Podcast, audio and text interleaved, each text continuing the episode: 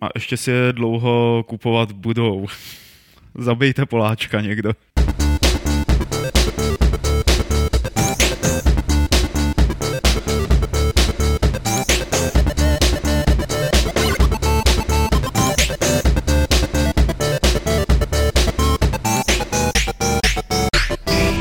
Stejně jako každý jiný týden se vám na vlnách rádia internet ozývá podcast videoherního serveru Games.cz. Jmenujeme se Fight Club a tohle je číslo 71. Ve studiu tady u Václavského náměstí se mnou sedí Martin Bach, ahoj. Ahoj. Lukáš Grigar. Čau. Naše spojovatelka. A potom speciální host Jakub Husar, který stojí za karetní a RPG hrou Korábia. Ahoj, Jakube. Ano, zdravím. Já jsem Pavel Dobrovský, budu vás během podcastu provázet a klást všetečné otázky. A ještě předtím, než přejdeme na samotné to tělo vysílání, tak upozorním, že nás eh, můžete živě sledovat eh, každou středu po čtvrté hodině na serveru Aunt TV psáno teda s dvojitým V a trojkou, a nebo si nás můžete poslechnout ze sestříhaného audiozáznamu, který se objevuje ve čtvrtek na Games.cz. A ať už to uděláte tak, anebo onak, tak dneska se budeme bavit samozřejmě o české karetní a RPG hře Korábě, o osudu eh, poboček obchodních games eh, ve Velké Británii, o sérii Baldur's Gate, o Dishonored a o adventuře Walking Dead. Je tady ještě naše servisní okénko, ve kterým možná Martin by rád řekl něco, co se stalo na Games, nebo co můžeme očekávat, nebo co se vůbec tak stalo zajímavého tahle v biznisu herním. Na Games, na Games se toho zase až tak moc nestalo. Eh, co se týče celý jako tady branže, tak se staly dvě věci. Z toho jedna je teda dost uh, smutná a jedna je docela, řekl bych, dost v pohodě. Ta, uh, co je v pohodě, doufám, tak eh, bylo vyhlašování eh, první roční, prvního ročníku ankety Boom, kterou pořádala asociace herního průmyslu, takže tak nějak já. a vlastně zajímavý na této anketě je to, že se tam poprvé účastnili nějaký společný ankety úplně prakticky všechny herní weby, časáky a televizní pořady, které jsou normálně v průběhu toho roku na sebe různě nadávají a pomluvají se a tak.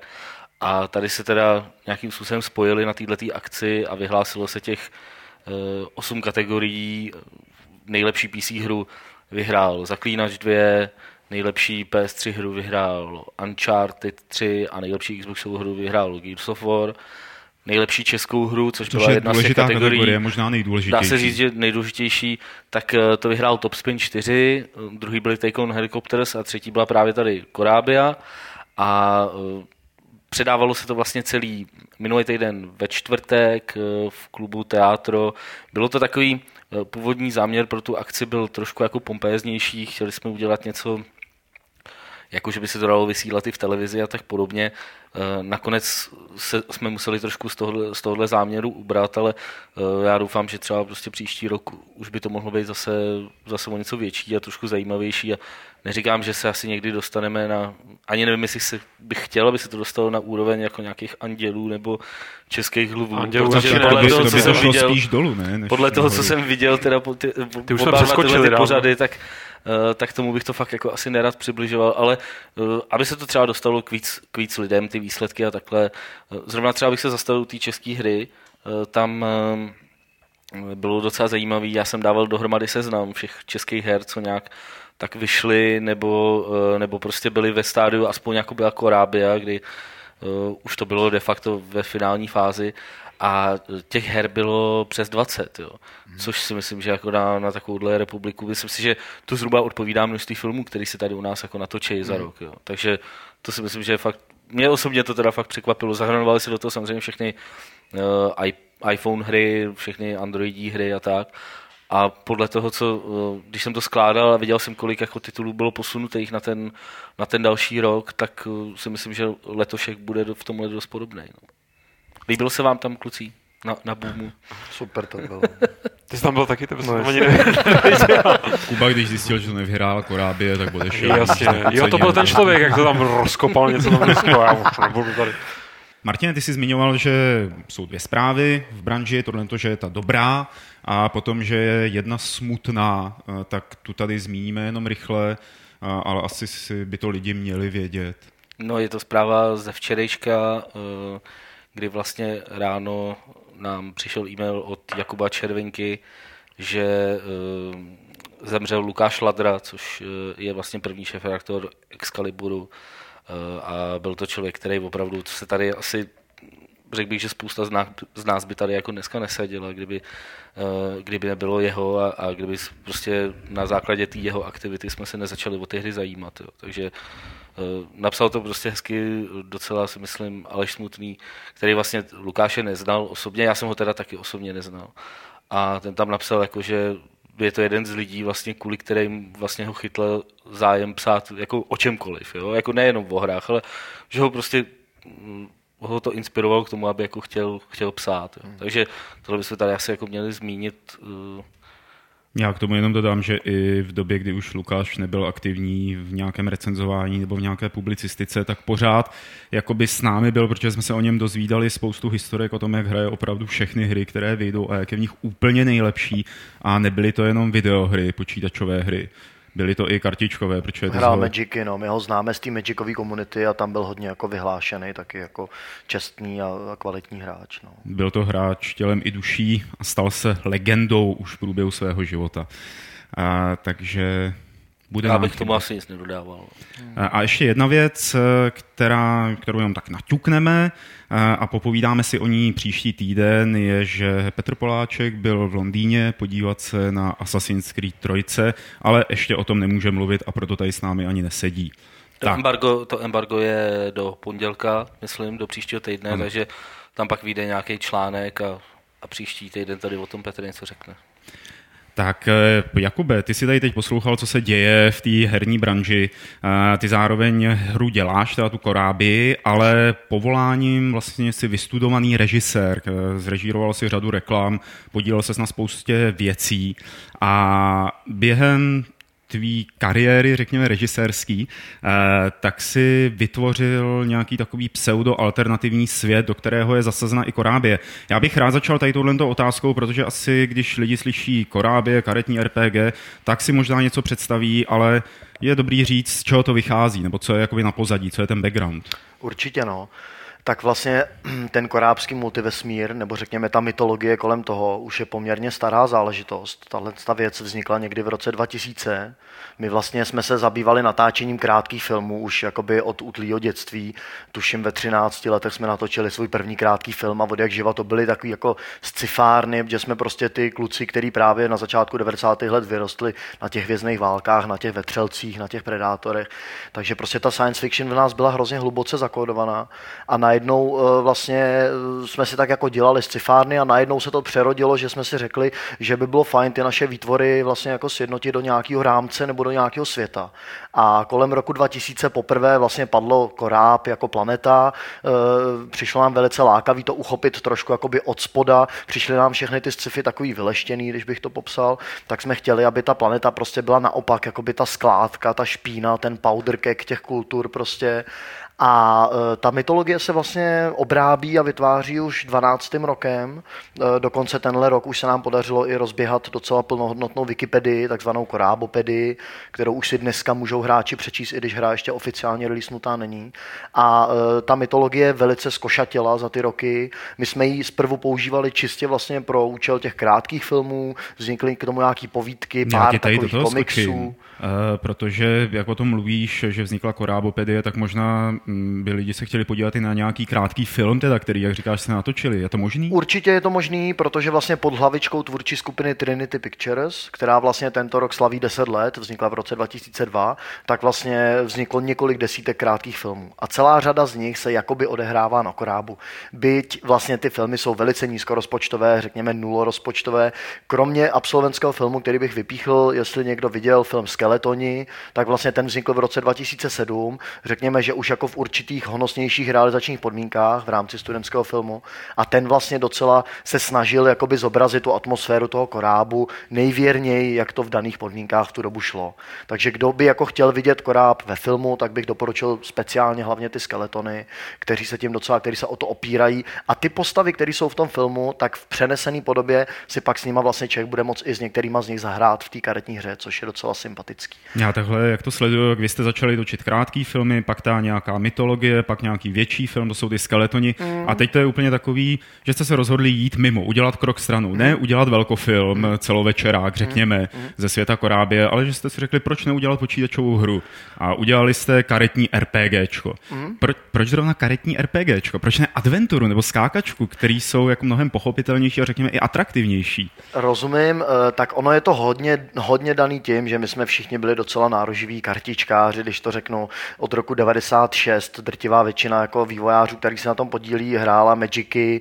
My jsme prostě opravdu jakoby těma karetníma hrama hodně žili. Já jsem svoji první karetní hru udělal třeba v deseti letech. Pro mě je to určitým způsobem jakoby životní obsese. Prostě karetní a deskové hry si myslím, že jsou jako komunitou mnohem jakoby silnější, pevnější, eh, konzistentnější než třeba i řada jakoby klasických PC her.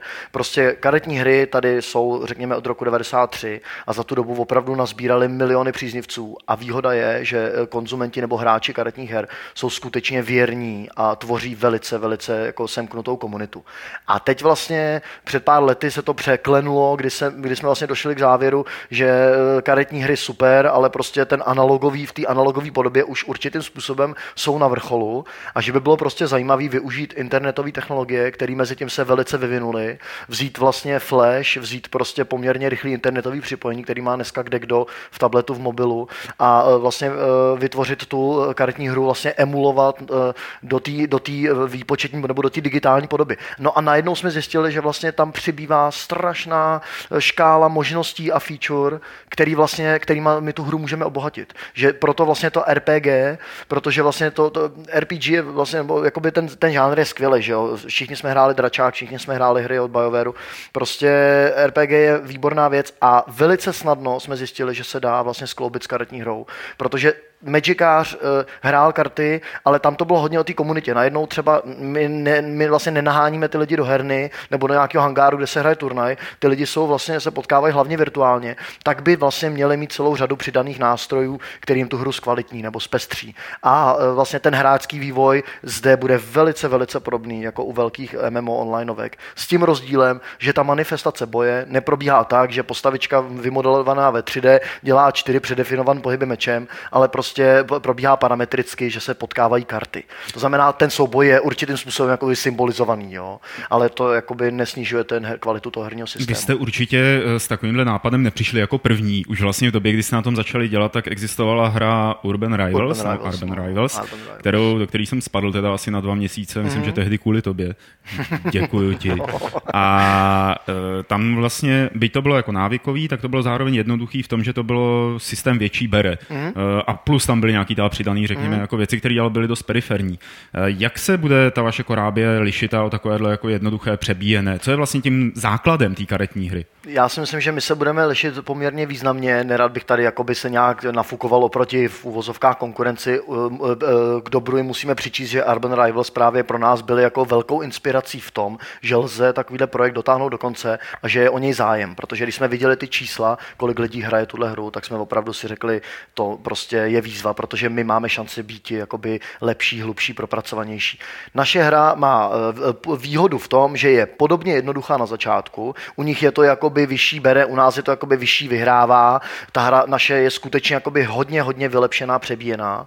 A hráč na začátku bude vlastně tu hru brát jako v té v nejjednodušší, v té čisté podobě. To, že se na to potom později vlastně nabalují další a další vrstvy toho RPG vývoje, těch úkolů, toho, toho světa, který se odevírá před tím hráčem. To je věc Říkal si úkolů? A no, no, no řekněme úkolů? No, Úkolů. Úkolů, úkonů, Úkonů, jsou, ne. úkonů, úkolů, Ne. to je jedno, Jo, protože jo. vlastně ten hráč eh, bude plnit celou řadu aktivit v tom světě. My nechceme, aby ten hráč jenom mydlil partie, kar, karetní partie 45, karetní partie 46. Ne, prostě ten svět by měl být živoucí. To bych teď rád vypíchnul, protože vlastně ta naše hra eh, si myslím, že ta největší přidaná hodnota je právě v tom přesahu. Že ta hra má mytologii, která stojí za ní, která je přítomná v ní, ta hra je živoucí a neustále se bude utvářet. A co bych jako vypích úplně nejvíc, co si myslím, že je docela unikátní systém vůbec jakoby ve hrách, že u nás běží čas. Na korábu v tuhle chvíli tikají hodiny. Prostě koráb má momentálně rok 4262, 4262 a vlastně náš kalendář lze analogizovat do toho jejich. A v té hře ty dějiny vlastně pokračují. A do velké míry, jak se bude vlastně korábský multivesmír vyvíjet, určují sami ty hráči tím svým chováním v tom vesmíru. Že vlastně se zesumarizuje to, co se odehrálo tento rok a v rámci toho se vlastně moduluje určitým způsobem příběh dopředu.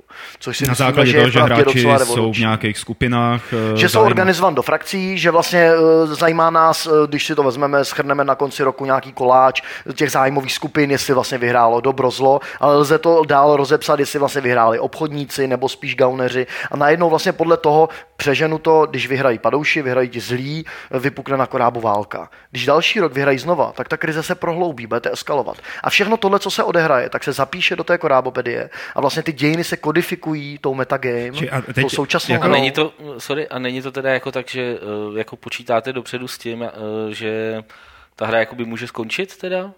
Ta hra Protože nemůže... tohle s tím musíš s takovým rizikem počítat, ne? Ty Když dějiny tam- jdou dál a já bych rád řekl, že jakoby ta korábská mytologie má, jakoby je samostatná jednotka v tom, že vlastně já ji beru jako platformu pro svou nadcházející tvorbu. A to už je jakoby jedno, jestli eh, pojede korábě plácnu 10 let, 15 let, pak může skončit, eh, přeskočíme na něco jiného, natočí se film, natočí se seriál, udělají se komiksy, napíšou se knížky. Já to beru, že to je jakoby platforma pro veškerou divizní tvorbu. No. Je to ambiciozní, ale eh, funguje to na řadě případů a prostě myslíme si, že jakoby to může být pro ty hráče zajímavé, že se vlastně budou setkávat s jedním aspektem a díky němu objeví i ten zbytek. Přečtou si knížku, začnou hrát hru. Začnou hrát hru, kouknou na film. Eh, Jo. V rámci toho, jak jsi to popisoval, na Korábi vypukne válka.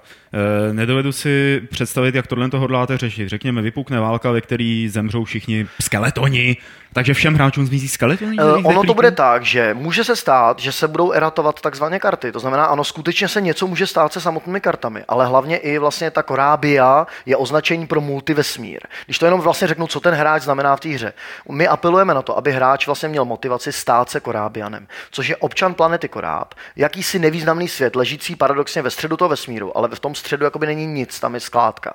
A my vlastně nutíme, aby ten hráč se snažil v tom našem vesmíru udělat kariéru.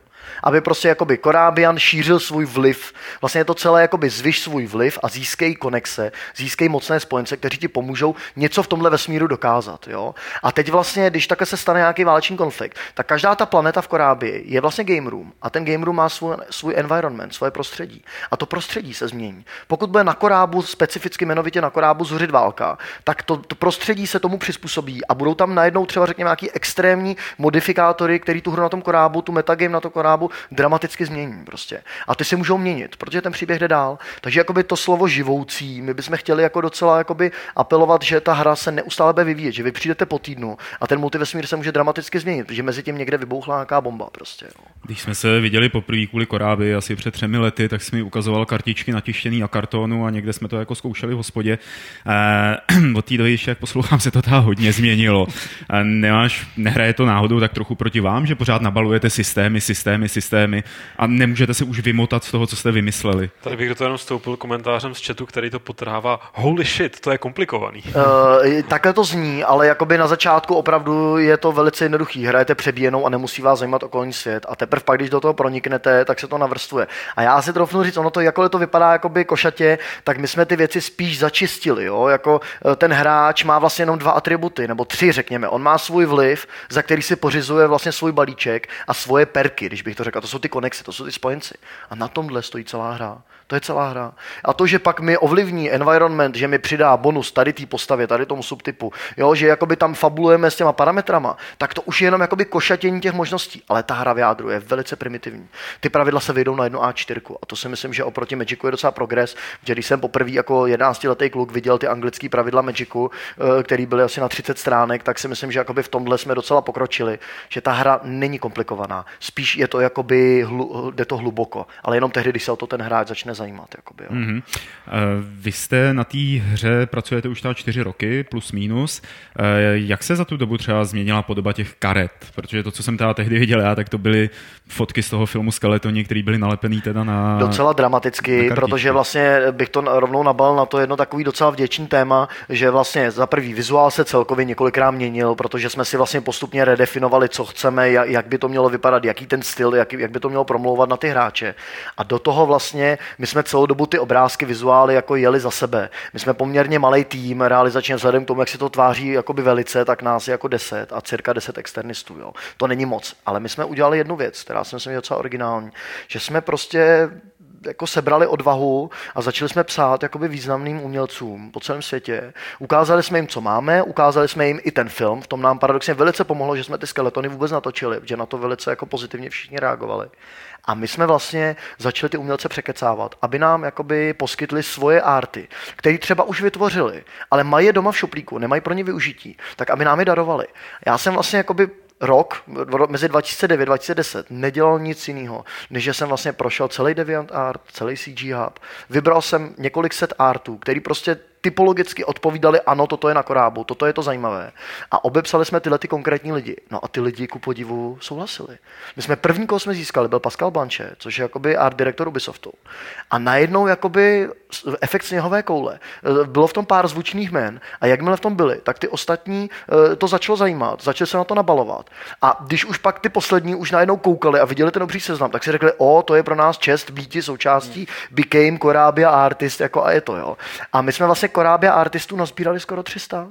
A tohle je takový jako docela zajímavý jako development Model. příběh, jako, že stává se, že na tohle slyší jako novináře? Jako já si myslím, že tohle ano. je zrovna to, co... Ano, jo, tohle, že, tohle, že tohle je, jako tohle je ten efekt case, toho, který ten, vám může ano. jako perfektně pomoct ano, propagaci. já si troufnu říct, jakoby, nebo já to řeknu rovnou, my jsme nekomerční vývářská, vlastně vývojáři, my jsme, my jsme eh, odmítli všechny investory, rozhodli jsme se tvrdohlavě, tvrdošíně, že to dotáhneme v našem stylu, jak my chceme, tím pádem vlastně my jedeme kompletně nekomerčně. My nepobíráme za svoji práci výplatu, nikoho neplatíme. Všichni to udělali zadarmo a to je naše krédo, jo? že ty lidi prostě by se z nadšení na to měli podílet a že jim to třeba do budoucna může pomoci, v jejich port, že to budou mít v portfoliu. Nebo hra může začít budoucnu vydělávat a my je oslovíme se skutečnou zakázkou. Tak a jak, jak říkáš, nekomerční projekt, tak jak na tom komerčně chcete vydělávat? no tak velice jednoduše, mikroplatby, mikroplatby, mikroplatby. My vlastně jsme zavedli uh, měnu, která se jmenuje XOT, jednoduše XOTy a prostě u nás si převedete své peníze na XOTy a za XOTy už si od nás koupíte cokoliv. A momentálně vlastně to bude ten herní content, když to přeženu, časem se může stát, že to budeme prodávat víc a i tyhle věci by se daly prodávat za xoty. Takže časem si od nás za xoty koupíte tričko, koupíte si od nás komiks a teď momentálně za to budou koupit především ty karty. Takže booster paky, kusovky, konkrétní karty v limitovaných nabídkách, sběratelský, co jinde neuvidíte, co si budete přát. Máte už to nějak promyšlený, jako kolik takovýhle věci budou stát? Mm, jako, kolik, jako, máte promyšlený, kolik si myslíte, že obyčejný hráč za to jakoby dá třeba 100%. měsíčně? Eh, vlastně ty boostry se pohybují, ty cenové hladiny musí být zákonitě nižší než u té printové verze. Z principu, jo, lidi to tak vnímají, že prostě to hmotný zboží. Verze? Eh, ne, ne, ne, ne, teď no, třeba to srovnám s tím Magicem, jo. Magic, Magic. Magic je printová verze, jakoby karetní hry, a tak ten bude vždycky dražší, protože hold je tam ten distribuční kanál, musí se to někam vozit, vytisknout, jsou s tím větší náklady. Takže my vždycky budeme levnější. Booster pak u nás si koupíte v řádově za desítky korun, za více desítek korun.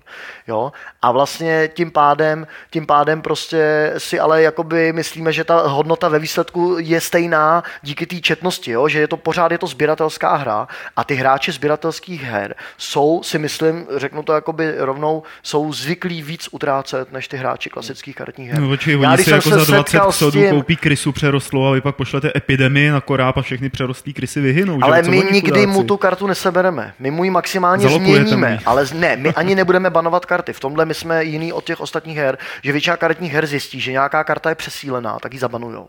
U nás tohle nebude. U nás bude příběhová jakoby etítka a ta karta třeba ztratí nějakou schopnost. Ale prostě nikdy se nestane, že ta karta nebude hrát. Takže to znehodnocení bude řádově mnohem menší, než kdyby ta karta najednou nešla hrát na turnaj. Tady už ti lidi na chatu, nechci říct nadávají, ale už se objevují takový výkřiky, aha, takže model pay to win a nelíbí se Není jim to pravda. Rovnou řeknu, my nechceme, aby to smrdilo donátorstvím. Ty lidi si všechno, o čem teď mluvím, si budou moc nahrát za, za vlastně tím s tou svojí aktivitou v té hře. My nechceme prostě explicitně zvýhodňovat donátory. Donátor si nekoupí žádný perk, který by ho zvýhodnil ve hře. Jo? Jediný, v čem jakoby ho to zvýhodní, že bude mít rychleji ty lepší karty. Ale všechny ty karty budou sehnat i konvenční cestou. Jo? Bude tam bazár, hráči si budou směňovat za interní měnu, za ty triny, to jsou takový už spíš ty jakoby drobáky tam, za ty si budou vlastně nakupovat mezi sebou šmelit karty. Nikdo nikomu nenařizuje, aby si nakupoval ksot. A my dokonce ten ksot budeme i rozdávat. Vyhrajete turnaj a vyhrajete ksot. Můžete si koupit karty, aniž byste cokoliv od nás kupovali. Jakoby za Už jsou s tebou zase kamarádi, už ti Tak je to. Tak je to na jakých platformách to potom ve finále poběží? Počítáte ta pravděpodobně s Flashem, ta říkal si, že s Flashem určitě, ale vzhledem k tomu, že jste začali na té hře pracovat před těmi čtyřmi lety, tak od té doby ta technologie pokročila. Jsou tady nový smartfony, kterým je potřeba to přizpůsobit zřejmě, jestli s nima plán počítáte. A to je vlastně to je i ten důvod, proč vlastně jsme jako op, trošku ve spoždění s tím releasem, protože původní varianta byla, že vyjdeme na konci roku 2011, jenomže pánové z Adobe nám přinesli najednou uh, Flash 11 a všechno se změnilo. Jo, takže vlastně já bych jako rovnou, že my jsme původně nepočítali, že budeme na přenosném zařízení. Teď vlastně se snažíme tu hru uspůsobit takovým, takovým způsobem nebo do takové formy, že vlastně front-end je Flash, předtím to byl i jakoby Flex, teď to jedeme čistě ve Flashi, backend je Java a vlastně ta hra by tím pádem měla být na desktopy bez problémů a stejně tak vlastně i na tablety a i na mobily, ale nerad říkám mobily, protože mi určitě předem teď říkám, že tenhle rok nevyjde mobilní verze, že to tam třeba půjde hrát, když budete mít prostě velký displej, ale ta hra bude nejlepší na tabletu a na PC. Jakoby, jo. Mm-hmm. To, I to rozlišení, teď ten GUI, jak je udělaný, tak je to nejlepší prostě na desktop a na tablet. Jakoby. Tenhle rok, tenhle rok to vyjde, řekni V datum. letě, v letě, v letě. V letě. Léto, no léto, je léto. pořád takový obecnější trošku. Chceme zkusit jakoby konec června, ale myslím si, že to tak budou tak ty prázdniny, jako no, ty prázdniny, prostě v létě. No. Tak S tím, je- že release ale rovnou bude česky a anglicky, což je, myslím, výhoda, protože jakoby původně zase, původně byl plán česká verze, teď to chceme sfouknout rovnou s celým světem. Jakoby, jo. Paráda. Díky moc, že jsi popovídal o se Musím tě už zastavit, eh, protože jinak bychom tady seděli asi dlouho a máme tady ještě několik témat, eh, které je potřeba rozebrat. Jedno do scénáře spadlo dneska těsně před natáčením podcastu a přihodil ho tam tady Martin, který si všiml toho, že londýnský řetězec Proden Game stáhl akcie z londýnské burzy a v podstatě krachuje, vstupuje pod eh, externího správce. Uránce, tahle ta historie kolem, kolem gameu se, se táhne už poměrně dlouho. Eh, První zprávy se objevily někdy, eh, někdy tuším v listopadu loňského roku a pak to někdy od začátku února začalo brát dost rychleji spát. Eh, Začaly se objevovat zprávy o tom, že nebudou naskladňovat nové hry, oni vlastně neprodávali Mass Effect 3 vůbec. Eh, Byla tam nějaký problémy prostě s v jednáním s EA, pak měli problémy v jednáním s Ubisoftem a takhle. Celý z toho vyplynulo, že jsou teda ve velkých jako finančních problémech a eh, vlastně dneska, eh, nebo v těchto těch dnech, ta situace asi jakoby do, se dostává prostě do nějakého finálního řešení, kdy oni dneska právě ráno stáhli akcie z burzy s tím, že už nemají žádnou, jak to tam bylo napsané, se mi docela líbilo, asi se nespomínám. Bylo tam něco, že, že už nemají žádnou eh, očekávanou hodnotu, jo, nebo něco prostě takového. A um, Takže to někdo zároveň odpoledne... hezky. Za, ne, ne, ne, ne, ne. Zároveň odpoledne teda oznámili, že se pokusej eh, to nějakým způsobem eh, vyřešit tak, že na sebe dobrovolně povolali něco jako insolvenční správce, se u nás říká tam, eh, v Anglii se tomu říká nějak asi jinak, eh, a eh, tím získali nějakou desetidenní ochranou lhůtu, během který se ty věřitelé pokusejí založit novou firmu, která převezme všechny ty, eh, všechny ty pobočky, kterých je přes 300. Tohle se týká, vlastně tahle ta situace se týká Anglie a Španělska. A proč nás to zajímá tady v Čechách? No tak nás to zajímá hlavně proto, že u nás je game taky, že jo? a je samozřejmě vlastně nejtím anglickým gamem, dřív to bylo JRCčko, eh, a mají, je to jako asi s přehledem prostě největší kamenný prodejce her u nás. Takže eh, je samozřejmě otázka, jak to, nějak ovlivní tu, eh, tu situaci u nás. Oni vydali prohlášení, že teda týká se to Anglie a Španělska a ostatní, eh, nebo pobočky v ostatních zemích musí bojovat sami za sebe, jo, nebo něco takového. Dá se předpokládat, že ve chvíli, kdy ty věřitele si založí nějakou tu novou firmu, která začne provozovat ty, ty stávající pobočky v Anglii, tak že se budou eh, snažit se zbavit těch, eh, těch ostatních mezinárodních aktivit, aby z toho eh, pokud možno dostali co nejvíc peněz zpátky. Jo. Takže dá se asi předpokládat, že český game jako někdo koupí, teď jakoby můžeme spekulovat o tom, kdo. Jakube, se... nechybí vám nějaká distribuční síť v poslední době, třeba pro koráby, že byste ji prodávali krabicově? Mm, ne. ne, myslím, že to nepřipadá v úvahu. No, by mohla být šance. Myslím, že tohle je trošku jako jiný no. biznis. No. Právě, jako- no. Ale tak... Do krabic nejdem. No. ale tak sam, říkám, těžko říct prostě, kdo by to asi třeba tu českou pobočku koupil, pokud by byla na prodej. Mluví se o, nebo takhle jako v zákulisí se mluví třeba o Gamescapeu, který vlastně provozuje, nebo prostě je za ním Zdeněk Bakala Eh, a ten by na to asi peníze určitě měl, pokud by do toho chtěl jít. Eh, a tam je ten problém, že prostě český game jako funguje. Jo. Tam jakoby není žádný problém eh, v tom, že by i český game mělo, mělo v, v souvislosti s, tím, s těma problémama té anglické firmy nějaký um, problémy s placením nebo prostě něco takového. Ale uh, samozřejmě to nějak ovlivní a tím pádem tahle záležitost v Anglii ovlivní nějakým způsobem trhy u nás. Je, je, což mi zajímavý. ten český game svázaný s internetovými prodejcema. Jako to jsou ti, kteří jim dodávají věci, anebo ti internetoví prodejci si to berou přímo z Anglie nebo od nějak, z nějakých vlastních zdrojů. Ne, ne, ne, tak game je malou obchod. Jo. Takže hmm. prostě game prodává hry koncovým zákazníkům a uh, dostává je nebo odbírá je od herních distributorů našich, uh, nebo já nevím, jestli tam probíhá nějaký dovážení her prostě z Anglie od anglického gameu, uh, je to dost možný, jo. Ale, ale prostě berou, berou samozřejmě hry od českých distributorů. Takže jakoby tohleto, a oni mají i vlastní e-shop, že jo, prostě, který, se kterým uh, mají asi trošku, uh, nebo už dlouhodobě mají trošku problém, že uh, tam nejsou na špičce, nebo nejsou, nejsou asi tak vysoko, jak jsou zvyklí z těch, z těch kamenných prodejen, takže uh, Bůh co se tam s tím bude dít. Mě, mě spíš tohle zaujalo z, z, toho, z toho pohledu, že vlastně um, i takováhle věc může ovlivnit celkově prodej krabicových her. Tady Lukáš, než jsme začali podcast, tak, tak tam vykřikoval něco, a kdy jsi si naposledy koupil v kamenném obchodě hru, tohle nikoho nezajímá. Jako, jo. Přesně Ale, tenhle tón jsem použil. No, přesně tenhle tón si použil a jako myslím si, že uh, my to tady pořád bereme, jak jako, že to je digitální distribuce a všechno to, jo, všichni z nás to používají a uh, spousta našich čtenářů to používá, ale je fakt, že prostě pořád většina lidí si kupuje hry v kamenných prodejnách a nějakou dobu to tak určitě ještě bude.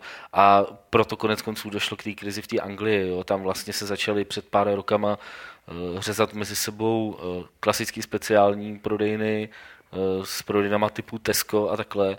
Eh, z toho konec konců těžili i naši hráči, kteří eh, si nechávali dovážet eh, z anglických internetových obchodů hry, protože oni tam byli pod prostě šíleným jako cenovým tlakem a proto tam ty hry zlevňovaly po hmm. týdnu, po dvou, jako na polovičku a tak podobně. Takže je to zajímavý vývoj, já jsem, jsem jako sám zvědavý, jak, jak tohle to dopadne, ale pořád si myslím, že ty, ty krabicový prodeje her tady jako jen tak neumřou. A tohle mě spíš zajímalo, jako jak se na tohle díváte vy, jestli jako mě, mě, pardon, mě to přijde hrozně jako divný, protože mám pocit, že třeba videopůjčovny, DVD půjčovny jsou totálně na vymření. Tak pro mě je docela překvapení, že se může ten krabicový Jasně, no, jako ale, držet. ale u filmu je to trošku jiná jako situace, že jo? Videopůjčovny, hudbou, videopůjčovny chcíply na tom, že se tady začaly prodávat DVDčka za 30 korun, že jo? A, a byly jich plný trafiky. A proč by si si půjčoval film za 30 korun, když to můžeš koupit? Ve chvíli, kdy tam začaly vycházet, já nevím, Harry Potter a já nevím co všechno, tak v tu chvíli byly videopůjčovny úplně v tahu, že jo? Tam to jakoby dává smysl. U té hudby... iTunes, tam, tam MP3, je to... MP3. Jak... Hudby, já si, já si nemyslím totiž, že by se hudba, ale totiž tady jakoby, eh, samozřejmě ona se prodávala za Komančů a prodávala se v deva, začátkem 90. let, ale ta začala jakoby chcípat prostě mnohem rychleji. Ale, ale taky to trvalo, musím říct, já, já, já jakoby jsem vždycky pečený, mi tady naskočil, šetříš obrazovky. Ježíš, to je amatér.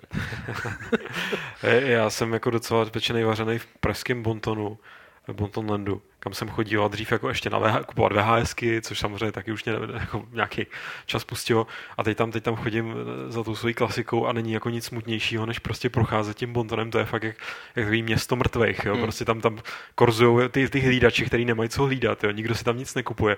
Jenom pár takových teda magorů, jako jsem já, tam pro, prokličkuje. Do tý, ty lidi skupují ty vinily. Za to, přesně, a, a, nebo, nebo přesně vinilový patro tam jako tam lidi hmm. jsou, jo, ale jinak to je, jak tam čekáš, že tam do, do toho záběru vlítne takový ten chumel prostě z toho westernu, jo, který tam jako proskáče. Ale jako já si myslím, že v tomhle tom prostě hudební průmysl za, zareagoval jako s mnohem větší setrvačností, než třeba reaguje ten herní. Jo. Prostě tam, tam se tak dlouho čekalo, eh, a tak dlouho se ty firmy hádaly mezi sebou, kdo z toho jakoby něco bude mít, až vznikly iTunes a v tu chvíli byli jakoby v hajzlu všichni. Jo. A to se, to se u her až tak úplně jako nestalo. Jo? Prostě je tady spousta nějakých distribučních služeb digitálních, jakoby, který, který, něco, eh, který něco nabízejí a eh, nezdá se, že by, že by jakoby ta, ta role těch klasických distributorů se zas až tak rychle vytrácela, jako to bylo třeba u té muziky. Jo? A, a ty klasický distributoři samozřejmě pořád prostě krabice jsou pro ně, eh, pro ně stěžení, stěžení obchod, i když si asi všichni uvědomují, že za, a teď, ale teď o to, jestli mluvíme, spousta lidí, když uh, píše třeba v diskuzích nebo takhle, tak říkají, za rok prostě všichni krachnou, všichni, co prodávají krabice, bude to jako, já, jsem, já právě jsem v tom spíš jako zastánce názoru, že tohle bude trvat třeba 10 let, 8, 10 let, než se to jakoby posune a než se z herních obchodů klasických, jako je game, stane něco jako ten Bonton Land, jo? že prostě přežije těch pár a místo, místo patra s vinilama tam bude patro se sběratelskými edicema, kam teda ty hráči třeba budou chodit, ale, ale ten zbytek už bude dost jako vedlejší. No. Hmm. Minuta ticha za game, nebo co? jsem čekal, jak zareagujete, jestli zareagujete nějak. Ale jako mě, mě, mě upřímně řečeno osud gameu potažmo, já to furt vnímám jako RCčko, že jo, ale, ale jako já, já, to je prostě věc, kterou, kterou já jsem jako ani nevěděl, že to ještě funguje vůbec ty testy, která byť to teda občas potkávám a já prostě to mám spojený s ranýma devadesátkama, kdy tam moji spolužáci chodili krát hry, že jo, a já jsem jim tam dělal volavku. Ty jsi jim šéfoval, prostě, abych, abych, jako, no, občas jsem, občas, občas, jsem schovával, jako vím, že vím, že jsem schovával první arénu, jsem měl pod postelí, protože ten kluk to nemohl schovávat u sebe doma. Páč mu to máma přišla, že krade hry. A to, to, to jsou jako moje vzpomínky na, na game, jo, takže no, já, já tam vidím jediný důvod, že tam přijde ta babička a koupí tomu chlapečkovi jako tu hmatatelnou věc, tady jsem ti přinesla Františku jako dárek, jo, e, protože ona mu to přes internet nekoupí, jo. takže paradoxně já třeba jsem se mi tam spíš časem chodit jakoby ty starší e, ze zvyku a mladší Ale už pořád, to budou úplně pořád někdo to závisí na rozšíření internetu po republice, že jo? My hmm. tady jako říkáme, že už nechodíme do kamenných hmm. obchodů, kromě na vinily teda, kromě lovení vinilů, protože máme prostě doma rychlej internet, ale není to tak, že by byl všude. Ale pořád prostě 70 nebo víc prostě procent prodejů her se dělá před Vánocema a hmm. lidi si to kupují jako dárky a, a v tomhle tom si myslím, že je ten hlavní, že tam bude ta hlavní setrvačnost pořád prostě dát dárek. A tam už jsme to tady několikrát říkali. Dokud budou Vánoce, do té doby bude. No, ale ten online, nákup, Vánoce, online nakupování že... před Vánocema se zvrhává taky to hrozně dramaticky nahoru s každým Což je možná důvod, proč ale lidi nakupují ty fyzické věci, nenakupují kódy pro někoho. Jako, no ano. No. Kupují si fyzické věci pořád. Jako no. Tohle byla zpráva z dneška, ale minulý týden bylo víc takových zajímavých zpráv eh, a docela dost z nich se věnovalo návratům starých her. Jednak se připravuje fanovská předělávka Wing Commander, ta bude zřejmě jakoby nekomerční, ale bude fungovat v rámci freelancera nebo nějakého toho? Uh, dělají to na engine, engineu free, freelance, free, free, spaceu free space. a je to hlavně posvěcený od EA, že jako je to OK a je to košer a můžou to vydat. A ještě jsme se dozvěděli, jak to bude s budoucností značky Baldur's Gate. Na oficiálních eh, stránkách studio Beamdog prohlásilo, že připravuje vylepšenou verzi jedničky a dvojky se všemi datadisky a ve zlepšeném engineu. Eh, asi jsme trošku doufali v nějakou jinou zprávu, třeba jako, že bude trojka, ale k tomu se ještě dostaneme. Pojďme se podívat na tu jedničku a dvojku. Martine, co to ta enhanced edice bude? A už jako řekli nějaký platformy, na který to vyjde. Tak ono, eh, je to vlastně tahle ta firma už předtím udělala předělávku MDK, eh, která byla poměrně jako dost povedená, řekl bych. A osvědčilo se to evidentně, je to jako levná hra, kterou si koupíš i digitálně a funguje to. takže uh, dá se očekávat, že teda předělávka Baldur's Gate bude o něčem podobným, to znamená předělání do vyššího rozlišení nebo do vyšších rozlišení mm-hmm. na PC. Samozřejmě oni teda slibují, že tam přijde ještě nějaký sidequesty, nějak to ještě trošku jakoby obohatěj. No to tam musí uh, přidat, protože když se podíváš třeba na, na Aleše Smutnýho, který má doma, jak tvrdí, 6 edit Baldur's Gate, tak jaký je pro něj důvod kupovat si tady tohle? Takže si ji koupí kvůli tomu, že tam bude, prostě tam bude pár, jedna side se vedle. se sbírá vejce někde ty úselky jako a tak. Jo, jako. Uh, ale je to, je to možný, ale já si myslím, že spo, uh, oni uh, možná trošku jakoby vyhledávají nebo, nebo zkoumají zájem hráčů prostě o tu sérii tímhletím a asi předělat to prostě do toho, do toho HDčka nebude tak nákladný a vyzkoušej si, jestli prostě ta hra i po těch x letech, po já nevím, 12, 13, 14 letech, eh, jestli prostě ještě ty hráče nějak zajímá, jestli si ji pamatujou a eh, samozřejmě nachytají spoustu těch lidí, kteří už mají tu hru šestkrát a jako, jako je Ulrik, ale je otázka, jestli prostě chytnou ně, někoho nového. A tam si já myslím, že se Eh, rozhodne, v téhle fázi se rozhodne, jestli bude třeba nějaký pokračování Baldur's Gate. Eh, podle Beamdogu, co prohlásili v nějakém rozhovoru, tak jsou uh, nová RPGčka jako třeba Dragon Age skvělý, ale nenahradí ty starý. Takže to byla taková jako klasická přihrávka na Flame. Jestli ty nový RPGčka třeba jako dělá BioWare, jestli jsou horší nebo lepší než jako ta stará škola a jestli se vůbec RPG někam posunuli. Jak to vidíš, Lukáši? Já vidím, že tohle je možná nej, nejožhavější téma, který můžeš jako na, nastavit a trošku se bojím. Jsme civilizovaný, něj... kultivovaný lidi my, tady. My jo, jasně, no, ale teď nedávno jsem četl zrovna nějakou debatu, kde, kde se řešilo, jestli, jestli skutečně teda lidi, kteří nemají BioWare, tak to jsou momentálně ty největší, jako teda flameři a ty, ty nej, nejnenávistnější skupina nějakého prostě, nějaký segment nějakého trhu, nebo jak to nazvat. A já myslím, že to, to je strašně, jako nemůžeš zobecňovat ne, ne, nemůžeš tu otázku položit takhle. Podle mě to můžeš řešit fakt jenom stylem, byl teda Dragon Age 2 tak špatný, nebo nebyl, a je Mass Effect tohle špatný a není to špatný, a to, to je jako rozebírat to v případě těch individuálních her a spousta lidí, že měla BioWare, ne třeba já, já nejsem v tomhle úplně povolený, protože tady to, co máme na televizi, tak to já jsem třeba nikdy osobně nehrál. Ale takže nejsem, nepatřím mezi ty lidi, kteří by prostě uh, vzpomínali na, zlatý, na zlatou éru z BioWare. Já jsem měl rád jiný RPGčka ale chci říct, že uh, ta firma se rozhodně teď ne, nehodnotím, jestli špat, se vydala špatným nebo, nebo dobrým směrem a vydala se diametrálně odlišným směrem, než kde by chtěli mít právě pamětníci dřevní. A je jasný, že zrovna tyhle to minimálně vykolejí a ono teda spíš než vykolí, je to vyloženě jako nasralo s prominutím a vytočilo do takových obrátek, respektive mně přijde, že jako BioWare furt jenom přidávají pod tady, tady toho, nevím, jestli já jako nemám v, v tomhle ohledu Eh, nějaký úplně vlastní názor, protože jsem třeba ty Mass Effecty další nehrál. Hrál jsem jenom ten první, který se mi líbil. Dragon Age 2 eh, třeba mě neurážel tolik eh, jako, jako někoho jiného, byť taky jsem tam s tou hrou měl spoustu problémů, ale, ale každopádně, když jenom čtu ty, ty, ty různé prohlášení, nebo teďka někdo že dělal takový kompilát prohlášení ohledně toho, respektive vytáh starý citáty lidí z BioWare, jako jak, jak eh, chystají, nebo co chystají na, na, na závěr Mass Effectu a jak to bude prostě roz, se to větvit a jak tam bude x různých konců diametrálně odlišných a pak jako se stane to, co se stane, a teď neřeším, jaký ten konec doopravdy je, pak jsem ho neviděl, ale prostě evidentně je to něco úplně jiného, než, eh, než oni jako, oni kážou, jak to se to říká, kážou vodu, pijou víno, jo, to mně přijde, že BioWare si tímhle strašně jakoby ještě zhoršují ten, ten statut, který, který do začátku by byl určitě na, dis, na diskuzi, ale oni, oni hrozně jakoby přiživují ten flame podle mě vlastní a tak jako nesplněný, porcelánu, nesplněný jako, sliby jako s tím podle mě zase až tolik nesouvisí. Jo. A tohle je až extrém, jako ne, jedna jako, věc je nesplněný slib, ale tohle je prostě fakt jako by, že oni řeknou něco a českých, pak jdou úplně proti tomu. Ale většina českých hráčů se strašně těšila na Mafii 2, do které byla naslibovaná jako hromada věcí, které prostě nakonec v té hře nebyly a uh, taky se tam prostě začaly objevovat takový ty, jako jsou to vlastně hajzlové a úplně to podělali a tohle už jakoby není mafie a tak. Jo. Takže to, to je asi jakoby přirozený jako spíš, spíš jako uh, důsledek toho, že oni nezvládli jako tu komunikaci kolem těch svých her. Jo.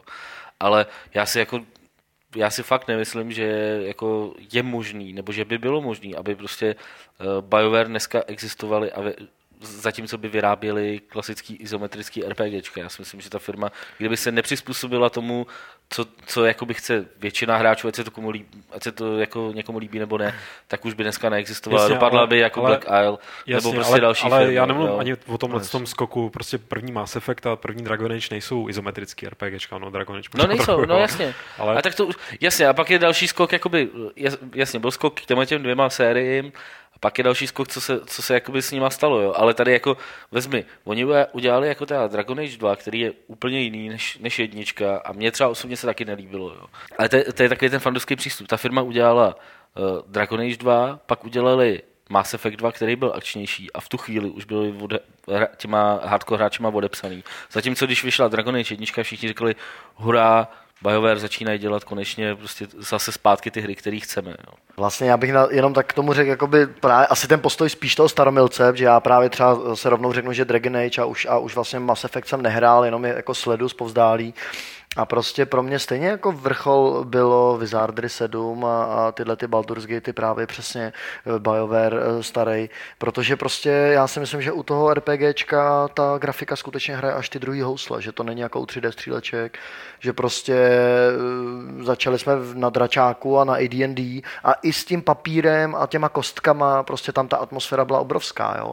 Takže prostě já si myslím, že ve výsledku fakt RPGčko je o hratelnosti a ta grafika je opravdu až někde jako vzadu.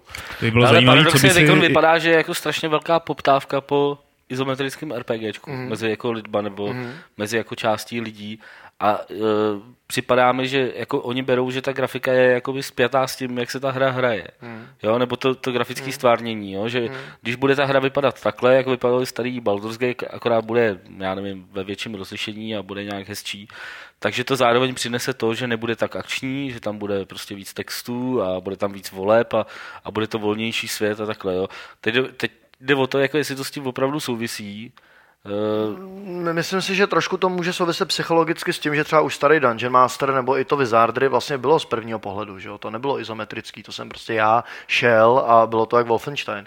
Ale jde o to, že prostě ta first person je ta nejvyšší míra personifikace do té do tý, do tý role nebo do té postavy. Jo? Takže já si myslím, že jakoby, kdyby jsme se dostali někam do budoucnosti, tak tam pravděpodobně bude právě ta first person, protože prostě já to prožívám. Já, já se rozhlížím kolem sebe, já sbírám ty předměty, já bojuju s tím monstrem. Jo?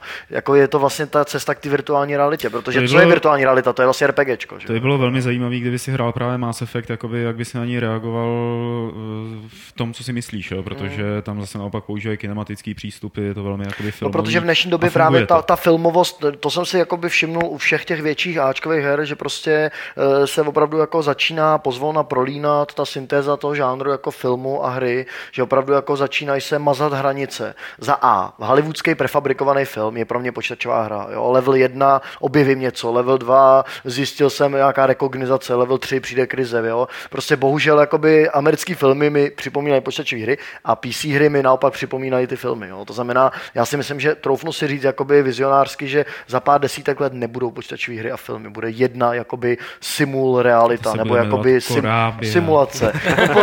Koráb online si ještě počkáme, ale prostě jakoby simulovaná nebo augmentovaná realita a já doufám, pořád naivně doufám, že se ty RPGčka z, i jakoby slejou s těma larpama a že začneme chodit do toho lesa a házet po sobě ty šišky a v helmě mi to udělá, že to je fireball, že fireball a dá ti 40 damage. jo. Augmentovaná realita. No, tak v tom, v tom já vidím budoucnost, protože lidi dneska, co vlastně dneska je pro lidi řekneme. zážitek? Co si koupí milionář dneska jako adrenalinový zážitek? Že sedne do bagru a bagruje hodinu. To je pro něj adrenalinový zážitek. Ty lidi jako rádi si osahávají věci, které už jim přijdou jakoby bizarní nebo vzdálený, nebo jakoby napínavý. Takže podle mě představa, že by se ten LARP uch- uchopil jako mnohem jako eh, centro, cen, centrálně, že by opravdu jako by přišlo zadání od vývojářů a ty lidi by plnili questy a pobíhali by po městě, tak i to, je, i, i to je ta cesta.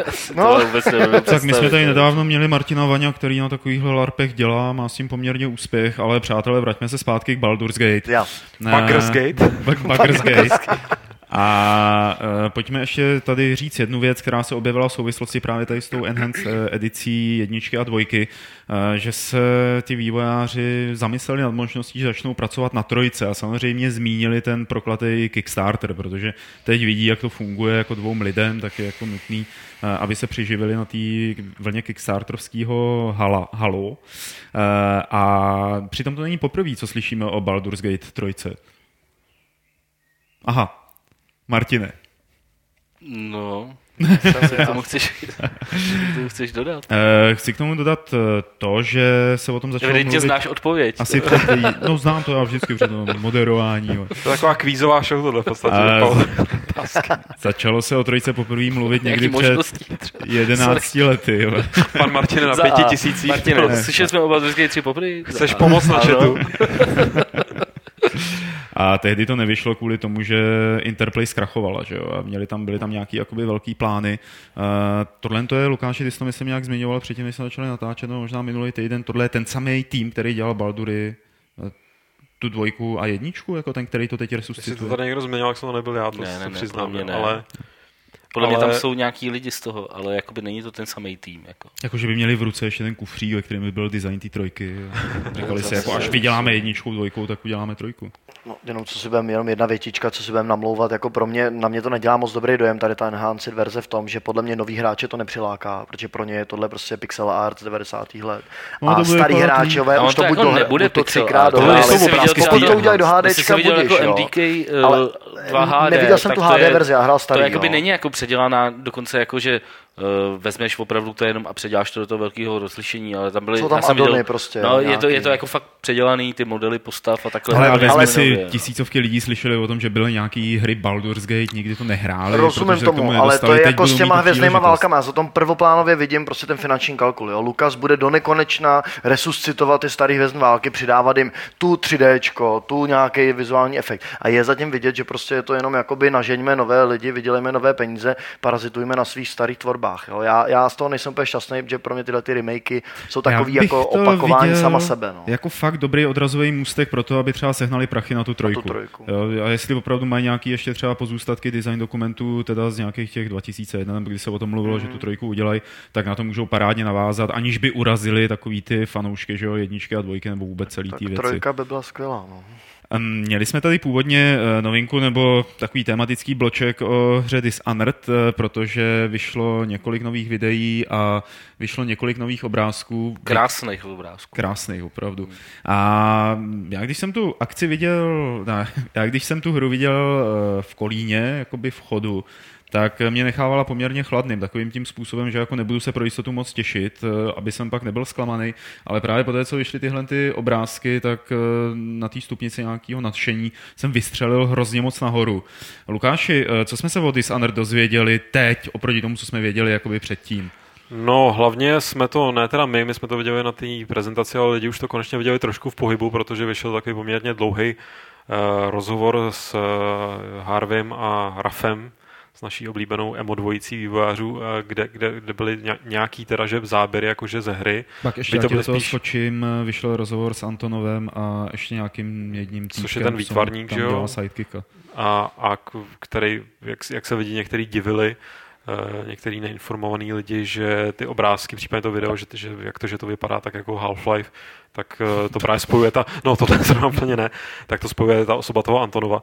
Ale já musím říct, že mě, mě osobně ty obrázky, Uh, respektive ty postavy, tam z toho jsou nejvíc, protože to prostředí vypadá tak jako, je, je pěkný, je takový, ale hraje až druhou, jako přijde druhý housle tady v tomhle tom, že prostě důležitý jsou ty, ty ksichty, kterými tady uh, můžeme pozorovat na té televizi, nevím, jak je to vidět v tom streamu. A mně to, mě to hrozně jako přišlo ne jako kopírka, ale hrozně se to podobá Bioshocku možná víc, než bych jako chtěl. Byť, byť ty hry, eh, nebo tyhle ty světy a ty, ty Harveyové, Smithové a Kevinové, Levinové se tak jako míchají dohromady, protože je to pořád takový to, Ten steampunk prostě podle Jednak mě. Steamcamp a jednak je to prostě taková ta, ta sebranka kolem uh, Looking Glass, že jo, a toho odkazu, ale, ale trochu mě to tam z té z té hry jakoby trčelo, respektive já pořád si vzpomínám na tu, na tu prezentaci, která uh, mě v podstatě i teď po, po těch nových obrázcích a po těch videích, tak mě ta hra pořád jako nejvíc zajímá eh, těma mechanismama a tím, že tuším, o co těm chlapíkům jde a těším se na to. A po té vizuální stránce, byť je to pěkný a byť jsem rád, že, že to prostě má nějaký vlastní ksicht, tak zatím mě to spíš nechává chladným právě jakože já nevím, mě se ten, možná ten steampunk, jakkoliv ho mám rád, tak se mi trošičku přejídá. Jako mm. Já jsem moc Pro mě osobně tohle moc. bylo jako fakt, už jsem to zažil u pár her předtím, že sorry, já řeknu stejně teď to, co si chtěl říct určitě. Eh, že uh, u pár jsem to zažil, zažil předtím, že jsem se jich fakt jakoby nevšímal, Uh, následně vyšel nějaký balíček prostě v obrázku, který se mi prostě fakt přesně trefili jako do, Eh, do vkusu nebo do toho, co se mi prostě líbí. Jo. Já jakoby o té hře jsem předtím, ačkoliv už tady o tom básníte více jak rok, jako, tak já jsem se o ní jako nějak moc nezajímal. A když vyšly třeba ty první obrázky, tuším, že kolem E3 nebo kolem Kolína ty obrázky první, tak, a který vypadaly jako, že hodně nic moc, jako, tak, jsem si, tak jsem měl z toho takovou jako škodolib, ne škodolibou radost, to je blbý, ale, ale prostě říkal jsem si, jo, měl jsem pravdu, jako vypadá to fakt jako divně. Tyjo. A tohle to se mi fakt líbí, mě to teda osobně nepřipomíná ani tak Half-Life jako, jako Vampire Bloodlines. Jako. Mm-hmm. Prostě tím, tím stylem. Jako. A, a, fakt se mi to, a fakt se mi to líbí a jsem, jsem na to hrozně zvědavý. A pořád mě to nedonutilo si teda o té hře něco víc jako přečíst nebo takhle a možná, že u toho jako zůstanu a počkám si.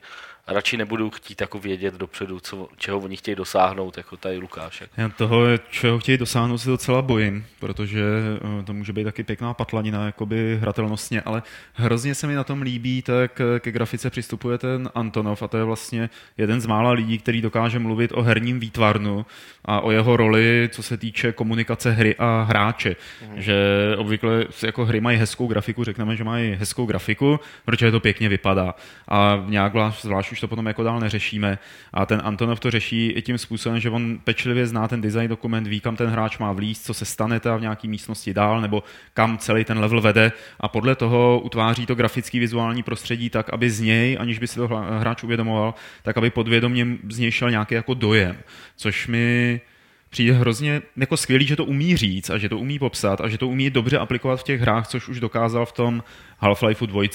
Jo, tam eh, byly nějaký, eh, pamatuju si nějakou jeho přednášku, kdy říkal, jak člověk se vzdaluje od uh, nějaké tramvajové nebo železniční stanice a ty stíny mu prostě padají takhle přes hlavu a vykreslují na zem takový ty dlouhý večerní stíny. Že jo? Uh, a že to jako v hráčích jako reálně vzbuzovalo to, že jsou takový stísněný, že neví moc, co se děje, aniž by si ale uvědomovali, že za to můžou ty stíny. A že pro ně je opravdu způsob... Byl tady v Praze, že jo? Kdy, ano, tenkrát. To vím, že se tam šel něco natáčet. A že pro ně je ta ten způsob, jak pracovat s tím vizuálem, takže je pro ně komunikačním prostředkem a nejenom jako hezky sehnat kulisy, které by patřily tady do téhle viktoriánský, nebo ne, pardon, do roku 1940 v Londýně lomeno nějaký viktoriánský, jak to skloubit dohromady, aby to jako drdávalo hlavu a patu, ale jak tam mít něco navíc ještě. A věřím tomu, že kdyby se povedlo jenom tohle, takže Dishonored bude dobrá hra. Já spolíhám na to a zopaku to, co jsem určitě už někde říkal, respektive myslím, že na tom jsme se shodli právě po té prezentaci, že na, eh, jak to na nás působilo po té herní stránce, že to strašně připomínalo Tifa, jo? nebo tam mělo to mhm. takovou tu uh, atmosféru, která nevypívala jenom, jenom z toho, jak to vypadalo jako výtvarně, ale z toho, jak se to hrálo, jak se tam ten hráč pohyboval, tak skutečně to bylo uh, hodně, hodně týfovský. No teď je to spíš takový hitman. Jako z, těch s, tím, že, s tím, že pochopitelně na rozdíl od uh, Byť tady teda taky má být že nějaký, nějaký systém, který, který sleduje, jestli, jestli se vyhýbáš teda těm, těm překážkám, nebo jestli je teda likviduješ, ale seš, hraješ za vraha, že jo? nebo respektive za někoho, kdo má, kdo má teda schopnost vraždit na rozdíl od Gereta. Uh, takovou jako výraznější, protože Gret toho moc neustál, že v soubojích většinou přímých. A neměl Nicméně, nic s Krysama dál, Lukáši. nic s Krysama, ale, ale chci říct prostě, ta, někdo tady v chatu psal, že mu to při, při, připomíná Deus Ex, uh, rozhodně je to prostě otevřený FPS, RPG, hybrid, kde má ta hráčova svoboda prostě hrát uh, hlavní roli.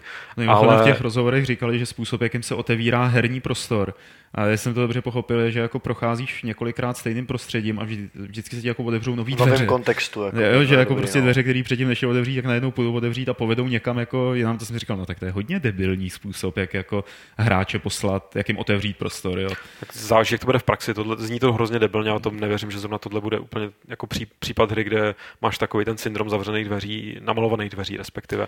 A to potom já- tam i ta říkal, že to tak nebude. On to tam nějak Jo, tak jako zmateně popisoval, co, jak to ta přesně. On byl francouz a mluvil anglicky. No. Právě, no. Ale já tady ještě to využiju, abych eh, lehce zatýzoval, že my, my jsme si vlastně vzpomněli, respektive za, za, s tím otevřením stavidel ohledně té hry, že se objevily první videa a obrázky, tak vyhrabeme jeden zapomenutý rozhovor právě z Kolína, kde jsme si tam ty chlapce taky sezvali a eh, stihli nám tam tehdy říct i něco, co o té hře ještě nezaznělo, takže to by se mělo v dohledné době objevit na Games taky.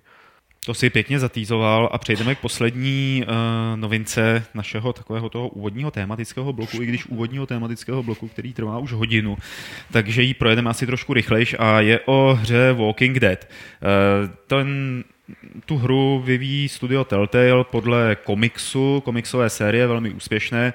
A Ta se dočkala taky televizního seriálu a pravděpodobně, pravděpodobně ji spousta eh, posluchačů sleduje. Eh, A tady tahle ta hra má vlastně navazovat spíš na ten komiks, než na ten film.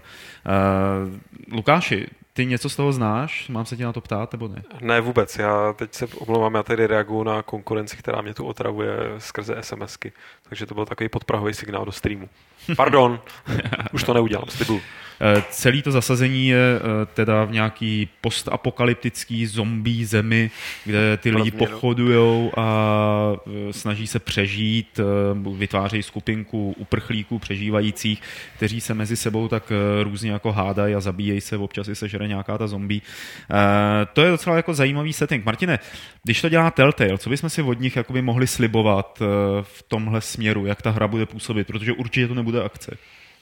No tak eh, to je firma, jako kterou já mám už dlouhodobě rád a docela obdivuju za to, co dělají jako pro adventurní žánr celkově. Prostě připadá mi, že budou vědí moc dobře, jak na to a eh, líbilo se mi, jako nemůžu říct, že by se mi líbilo úplně všechno, co udělali, ale jako naprostá většina toho, co jsem hrál, mi připadala prostě dobře udělaná. Tohle to asi se dá očekávat, že to bude hodně adventura, ale nějak mi to nesedí k tomu žánru. Já ten komiks ani ten seriál vůbec neznám. Eh, Jako je mi asi jasný, že zhruba asi vím, o čem to bude, jako to, co si tady říkal, jako to nevypadá jako něco moc objevného, ale uh, moc si nedovedu představit, že by to byla čistá adventura, takže tam to bude asi něco, eh, jak máme ve- scénáři zmíněný ten Jurský park, který já jsem teda nehrál, který byl taky od Telltale. A, a Jurský park byl dělaný, m, takže tam byly jako střihy kamerový opravdu výrazný. V rámci nějaký sekvence si musel podobně jako ve Fahrenheitovi reagovat Mm, jakoby mm. akčně a tam probíhaly ty akční chvilky. Ono možná tady tohle to, eh, to oživení jako skrstá nějakou filmovou práci, tak eh, těm adventurám docela chybí, nebo ho potřebujou a jsou potom jako lepší a hezčí, co se týče poslouchání příběhu. A Walking Dead ten může jako nabízet spoustu nejrůznějších eh, příběhů. Hele, Kubo, ty seš, eh, co se týče těch zombáků, tak ty seš takový zběhlej. Trošku, no. Ty každý večer s nima dostaveníčko. Eh, V jaký fázi jsou teď jakoby ty, je ten zombácký žánr, jestli se tomu tak dá říct? No, ono, ono to tak nějak od konce 70. let jako hrozně frčí. Od vlastně Night of Living Dead a od těchto filmů Dawn of Dead a tyhle ty starý klasický zombie filmy, ať už, ať už Amerika nebo Itálie, tak Že já mám prostě pocit, že v posledních letech to frčí dá trošku víc, než to frčelo tehdy. Jo? Že... ono to frčí podle mě celou dobu jako stejně jenom s tím, že dneska je to líp zmarketovaný, jo? nebo Ale ty remakey. tam byl obrovský revival podle mě s tím prvním Dawn of s Dead. tím, s tím Ten- Dawn of Dead, roz- který se poved, jo? No. Který se fakt poved. A pak najednou to jako zase vlastně. rozpoutalo ty zombielandy a tohle. A to já už jsem trošku z toho nešťastný, protože jako, co si budem povídat, zombie jsou absolutní archetyp, jo. U mě ještě fungoval třeba Danny Boylovo 28 dní poté, 28 týdnů poté, tam to má tu atmosféru. Tam je ta dystopie toho po- apokalyptična, že prázdný svět a odkudkoliv země na mě může vybí, vybíhat jako kdokoliv, permanentní hrozba, jo. Podle mě s tím ty zombie žánry pracují, permanentní hrozba, jsem pořád pod tlakem. V každý popelnici může být schovaný zombie, který na mě vyskočí. Ale najednou pak to přeteklo do takových těch eh, já legenda, teď mluvím vyloženě jako o filmech, protože ty zombie eh, začaly vlastně ve kinematografii. A prostě najednou eh, jo, a, a takové ty 28 dní dlouhá noc, nebo kolik to bylo dní, 30 dní dlouhá noc, taky podle komiksu shodou okolností, to jsou najednou filmy, kde začínáme. A to byly zo- upíři, ne? to byly upí, ale právě, ale to jsou jakoby To byli zombie zombíci upíři. říznutý, z, to jsem právě chtěl říct, Výborně. že najednou zombíci říznutý s upírama. Já čekám, kdy budou zombíci říznutý s evokama, jo, nebo prostě, jako prostě přijde všechno, jo, všechno bude zombie, jo. Ev- evokové Já jako, zombie, jako třeba Zombieland jsem v půlce vypnul, protože prostě já mám trošku pocit, že ten zombie žánr už se jakoby naplnil a že už je trošku jako vyčerpaný. Přesně to samý by jsem řekl. Už těch- mrtvý, jo. Ano, už je to jo. nemr- znovu, bohužel znovu ožívající. Jako, Přesně jo. to samý by jsem řekl v těch videohrách, kde ty zombíci byli používáni Resident jako stafáž Evil, a do tam to bylo stříleček super, že nebo do akcí. prostě, jo. a tady právě od tohohle toho si slibuju, že budou ty zombíci zasazený tady do nějakého neobvyklého žánru nebo do žánru, v jakém s ním jako obvykle neoperujeme, jo? že nebudeš prostě střílet zombí do hlavy, ale namísto toho budeš muset spíš jakoby utíkat Když nebo by to byl sportovní simulátor, tak řeknu jiný žánr, jo. ale jestli jakoby z prvního pohledu seberu předmět nebo ho zastřelím a pak seberu předmět a něco s ním udělám adventurně, já si nejsem jistý, jestli ten first person jako pro zombíky, to je Resident Evil 2, všechno to fungovalo skvěle a já si nejsem jistý, Left 4 Dead taky, jo, dobrý, ale tady prostě už cítím, že trošku už jako je to jenom 10 splácených věcí do sebe, jako. ale já jsem viděl jenom video, jo, takže prostě já Eh, nebudu a to soudit, je- já to je jsem viděl game ono, video, jo. Že ve chvíli, kdy to bude udělaný podle toho komiksu, tak ten vlastně v rámci, a to já nevím, kolik dílů vyšlo, to vyšly stovky dílů No, no, jasně, snad už, no, jo, to je no, neuvěřitelný, no. jak to ten chlapík chrlí. Uh, tak eh, to je postavený hodně na dialozích, na konverzacích, na to, že se Mm, tam potkávají lidi, kteří si do té chvíle mysleli, že jsou poslední přežívající na světě, musí si něco vyřešit, vysvětlit, zabít se případně, že, aby dokázali, že jsou ještě větší zvířata než ty zombáci. A to mi jakoby setting pro adventuru přijde hrozně hrozně zajímavý. Mm-hmm. že tam se jako dá i scénaristicky v tom vyblbnout. Pokud to bude bohatý, tak super. Pokud to bude zase jenom střílet zombíků, tak, Nebude, tak, to, nebude. tak To- už tomu jsme jako, věřil, tak to že doufám, právě- že to jako dopadne dobře. že to až tak nebude. Eh, Martin, oni eh, tady touhle toho hrou stejně jako Jurským parkem nebo i tím návratem do budoucnosti, tak eh, jako vysílají, aspoň já to tak čtu, signál, že už ty jejich hry nejsou pro ty hardcore adventuráře. Ale tak oni jakoby k tomu adventurnímu, nebo k těm adventurám prostě vždycky přistupovali jakoby trošku, jako víš, že nedělali úplně takový ty, dělali point and click adventury, ale nebylo to takový to úplně, já nevím, jako teď třeba poslední, co teď hraju, ještě pořád je uh, Book of Unwritten Tales, což je úplně typická uh, jako adventura ze staré školy, tak to třeba jako Sam and Max a takhle to úplně jako, takhle aspoň na mě nepůsobily, jo. Byly to trošku jako modernější, modernější hry. Ale já si myslím, že je to dobře, jo. Tak ta firma, když by se pořád živila jenom předělávkama starých adventur nebo, eh, nebo děláním pokračování prostě starých adventur, tak jako zákonitě by to ty hráče přestalo bavit. Já nevidím fakt nic špatného na obohacování žánru. Jako nemyslím si, jestli zrovna jako tyhle ty, um, tyhle ty akční vložky jsou zrovna jakoby ten styl, jaký mně by se to třeba líbilo. Já bych byl radši, kdyby třeba využili víc. Tohle vypadá tak Víc jako přesouvání filmo- beden, ne? Víc- Tohle vypadá víc jako filmově a, a tak, jo. Tak kdyby, kdyby to bylo právě do, do tohohle toho eh, do toho filmovějšího rázu a, a tak podobně. Nevím, jestli zrovna prostě to eh, mačkání tlačítek doleva, doprava a takhle, jestli je zrovna to, co by mě bavilo na adventurách nejvíc. Jo. Většinou je to, a vím, že to takhle má naprostá většina hráčů, většinou jsou tyhle ty sekvence eh, na přetrpění, jako v, tě, v těchto těch hrách. Jo. Že, že prostě ty, když hraješ adventuru, tak nechceš hrát akci. Jako, ty, to, ty jako, ta akce tě tam spíš ruší a spíš chceš u toho přemýšlet. Takže nemyslím si, že zrovna jako inovování uh, adventur v tomhle směru je úplně jako nejšťastnější. Jo. Ale já jsem ten ruský park nehrál, nemůžu říct úplně, že oni to dělají blbě. Ale viděl jsem spoustu her, který se o něco podobného asi pokoušeli a tam to, tam to moc dobře nedopadlo. Jako no. Mně se na nich teda líbí ještě jedna věc, než to uzavřeme, že oni, nebo líbí, je patrný, že oni teď jakoby ta nespracovávají ty staré licence, o tom si mluvil ty, ale že nacházejí vlastně značky, které jsou eh, profláklí dostatečně sami od sobě a na tom sviště, jo, protože to byl ten Juráč, eh, to byl návrat do budoucnosti, Juráč, Ty vole fejsíček, juráč, Fejsíček. vole devicey, ty vole, já se tady ty, to se zase lidi ty zblázní. vole. Ty. A teď je to to Walking Dead, což je vlastně ta jako nejnovější nějaká licence, na, kterou zpracovávají.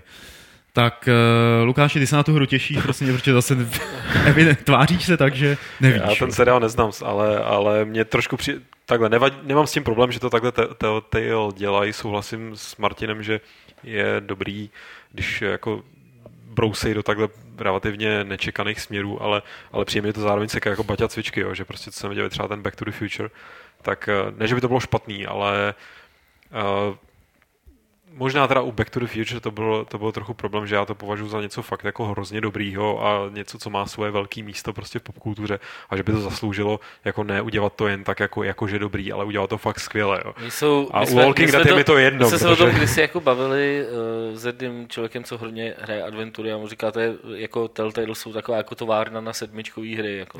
A to je jako by tak to no, jako je. Šestkový jako no. No, šestkový až sedmičkový. Ale, ale a u Jurského parku je mi to přiznám se úplně jedno, protože já mám poměrně čerstvý traumatický zážitek, eh, když jsem se vracel, eh, ale absolvoval jsem ten desetihodinový let, jeden z těch dvou desetihodinových letů, tak jeden z filmů, který jsem tam zkoušel pouštět, tak byl Jurský park. Já jsem ho naposledy viděl, mi bylo 13, když byla premiéra. 93, no. 93, byli, byli jsme na tom prostě v kině snad celá třída svorně a a pamatuju si živě, jak myslím, že to bylo v Lucerně, jak někdo v té plná Lucerna, všichni natěšení, nikdo nevěděl, co bude, protože žádný, že nikdo nic neviděl na netu, jenom se říkalo, tam jsou dinosauři. Řval tam někdo, dejte to na hlas, a někdo jiný řval, dejte to víc potichu, a pak tam řvali ty dinosauři, my jsme z toho byli úplně hotoví. Můj spolužák, který ho tady v jeho vlastním zájmu nebudu jmenovat, tak položil potom úžasnou otázku po tom filmu, ty vole, jak se hnají ty dinosaury. Ty. No, já a... věřil, že tam ten park je, když mi bylo 8 let. A já jsem ten film teďka fakt od té doby jsem ho neviděl. Budiš, asi takovýhle velkofilmy ne, nevyniknou tak úžasně jako na tom malém displeji toho letadla.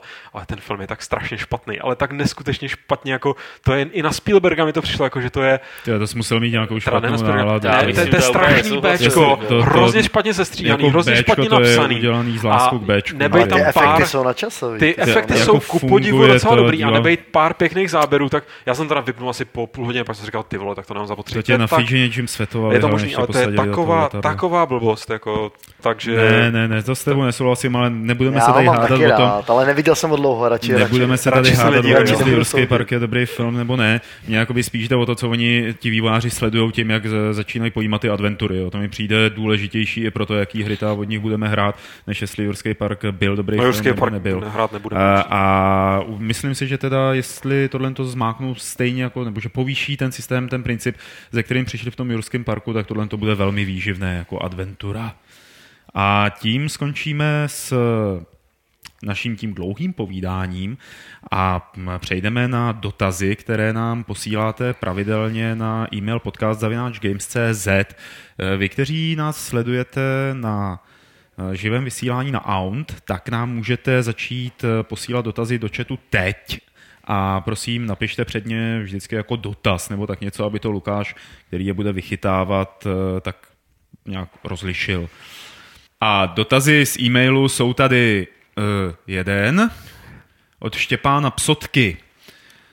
Eh, ten praví, ahoj kluci, nedávno jsem začal hrát Ridika jedničku a okamžitě mě vtáhla atmosféra věznice a začal jsem prožívat Ridikův příběh, jako by byl můj vlastní. Toto se mi u her nestává úplně často. Čím je podle vás eh, ve hře tvořená atmosféra a ono zžití s postavou? Je to tím first personem, jak tady říkal dneska Kuba? To je otázka. Mám začít já? No, to je otázka. Uh, já bych radši nezačínal. Já si myslím, nebo jakoby, že, to, že to je tou sugestivností toho příběhu, že za prvý ty příběhy musí dávat smysl. Jakmile tam trošku jakoby ten divák nebo hráč prostě zjistí, že to je kalkul, že to je fabulace, tak to strašně ztrácí na autenticitě. No a ta druhá věc je ta, ta, to dávkování toho napětí a těch informací, že pořád mám žízeň se něco nového rozvídat. No a ta třetí, že je mi to tematicky nějakým způsobem blízký, no. že prostě takovou věc mám rád a že mě to zajímá. Když budu prostě úchyl na malý holčičky, jak budu hrát hru s malou holčičkou. Já si myslím, že tam hrajou hroznou roli jako detaily, jo? nebo aspoň na mě to takhle funguje když vidím, že v té hře fungují drobné detaily, a teď nemyslím to, že si tam můžu dojít na záchod, jako, jo, nebo něco takového, ale, ale to, že prostě ty mechaniky té hry fungují tak, že prostě opravdu, když ti eh, jako eh, dá najevo, že něco můžeš, tak to pak opravdu můžeš udělat úplně všude a má to nějaký jako dopad reálný, tak tohle na mě jako funguje a plus samozřejmě fakt jakoby ta autentičnost toho příběhu. To si myslím, že je třeba zrovna případ Ridika, který mm-hmm. je podle mě v tomhle tom fakt je jako špičkově zpracovaný. No.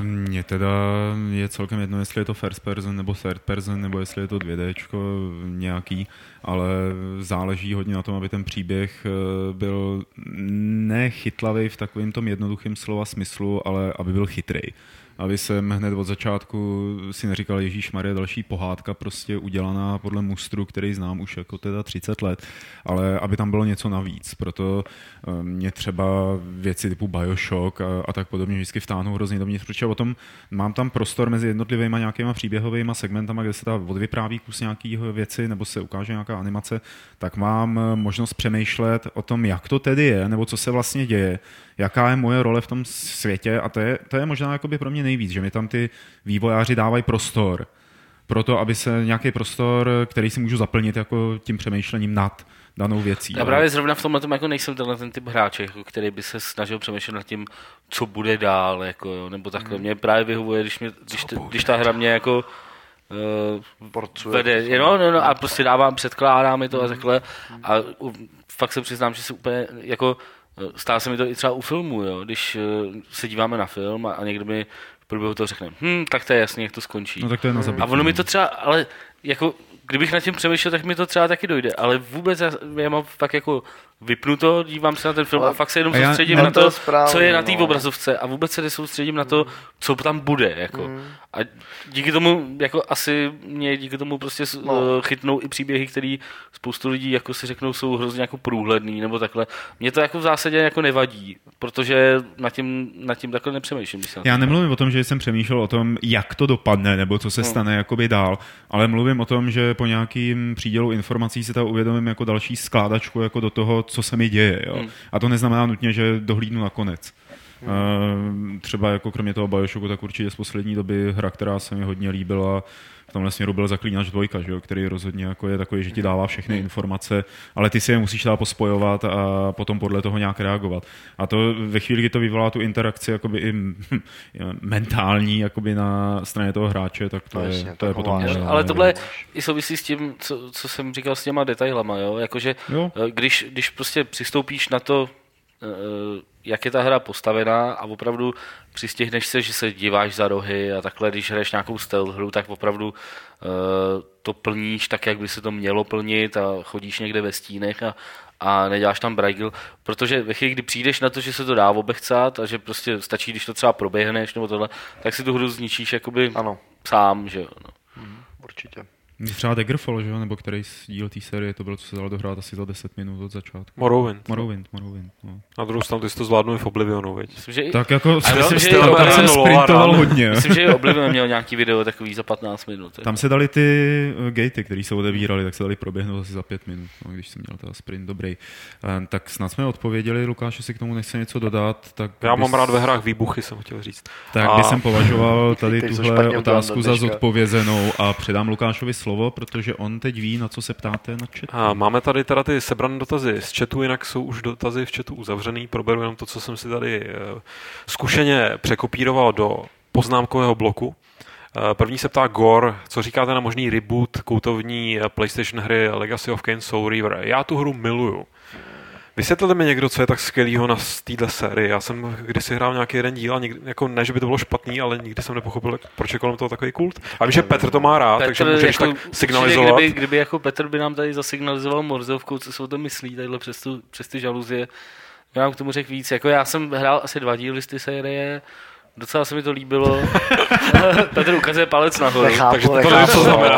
Hrál dvojku a mm, nechápu. Ale ne, jako, ne- není to špatná hra, ale ten kult kolem ní prostě taky jako nevím, jestli vychází z, hodně z toho tématu, jakože prostě ty, ty upírský Ty legendy upírský evoci, A že v jsou- tu dobu jsou to ještě nebylo tak překombený jako Jo. dneska. No, Že je možný, že to vychází spíš z toho tématu, než z toho, jaká ta hra je. Jako, Ale, ale možný reboot, hrána. to znamená, že něco takového se chystá? Netuším, vůbec netuším. Petře? Petře, Petře, chystá se reboot ze zombíka. Legacy of Kane. Ale Ano, chystá. Ano. Chystá. A co tomu, a co tomu říkáš? To je uspovědi. uspovědi. Ale Petr je ambivalentní. bere to za Chytá srdce. se za srdéčko. Chytá se za srdéčko. Tak, další dotaz. Je nějaká možnost, je nějaká možnost, jak přimět Blizzard, eh, eh, nebo ho prostě donutit, aby pokračoval ve vývoji Warcraft eh, Adventures, Lord of the Clans? Koukal jsem na to a nechápu, jak něco takového mohli zrušit. Petice, ne? Teďka se To je, to je to vypadá, trendy že, teď, no. Teďka to vypadá, že Ježiš, svítá na čase, že Dark Souls eh, bude na PC, že jo? Jo, ale tak tam je to trošku něco jiného, že jo? Samozřejmě. Ale, ale petice za Warcraft Adventures byly už před těma 10 x let, lety. ne? A to ještě nebylo trendy právě. těch projektů, který strašně dělají, moc. mají mraky, že jo? Dělají to je jeden Ghosta z- ve StarCraftu, ten taky nedopadne. No, to, no, no. Mě prostě jako třeba ta legenda kolem, kolem této hry už mě fakt jako vytáčí a vždycky, když začíná někde v nějakém časopisu nějaký- nebo, nebo na serveru začíná seriál zrušené hry, tak to vždycky No. začíná touhle hrou a úplně mě to už mě to jako fakt nebaví o té hře jako poslouchat, jo, protože jako dobrý, vypadalo to jako docela hezká adventura, ale A přitom bylo tolik jiných jo. zrušených her, o kterých by se mělo No mluvit. určitě, no. Oni to přeprojektovali do toho Vovka asi ne. To, to Hele, jako ale vypadalo, hlavně že- vyšla přece nějaká beta ukradená teda a dalo se to hrát a vypadalo to hrozně.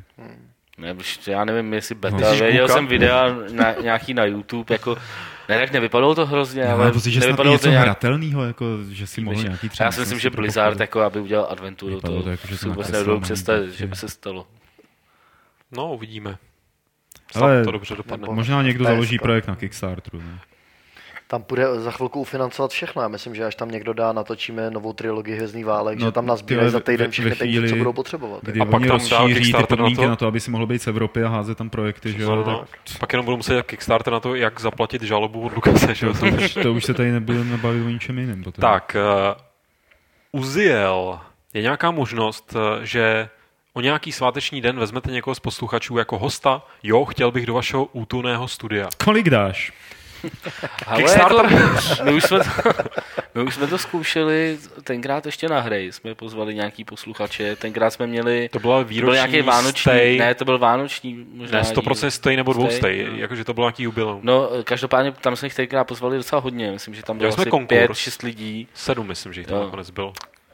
A, Já jsem to tady moderoval, já mám taky už živý paměti. Já jako jsem já pro si jistotu myslím, zdrhl do Afriky. já si myslím, že to bylo jako docela v pohodě, jo, že, jako, nebo aspoň z mýho pohledu to bylo docela jako příjemné setkání. Akorát teď jsme tady omezený tím, že máme ty mikrofony jenom takhle čtyři. Tak ten my jsme Eh, posílali. Jako Museli bychom to nějak zapojit jako ne, jinak. tak mohl by si tady jenom sednout a mlčet, ne? Tleskat. To by mohlo, no, to je, to je Otázka, jestli by to tak nedopadlo. taky možný, že by to tak dopadlo. Jako no, jako, Takže jsme urazili opět naše Těžko- čtenáře, když tady Těžko Petr říct, není. ale teď mi posílal uh, Sound Like Sound, a já si teď nespomenu, jak se jmenuje, Adam Horák, nebo nějak takhle. No, Náš čtenář mi posílal nějaký adresu e-mail, nechceš rovnou jako? ne, posílal mi nějaký e-mail uh, ohledně toho srazu, o kterém tady mluvili někdy před Jo, to jsme tady řešili, teda oni to tady Eh, řešili. takže třeba možná uděláme spíš něco takového Na kameru klidně, na že jo? kameru třeba, že to bude s- jako s nahovno zvukem, ale prostě třeba... Ale s krásnýma jo. obličejema No, no, no. mladých perspektivních fanoušků Games.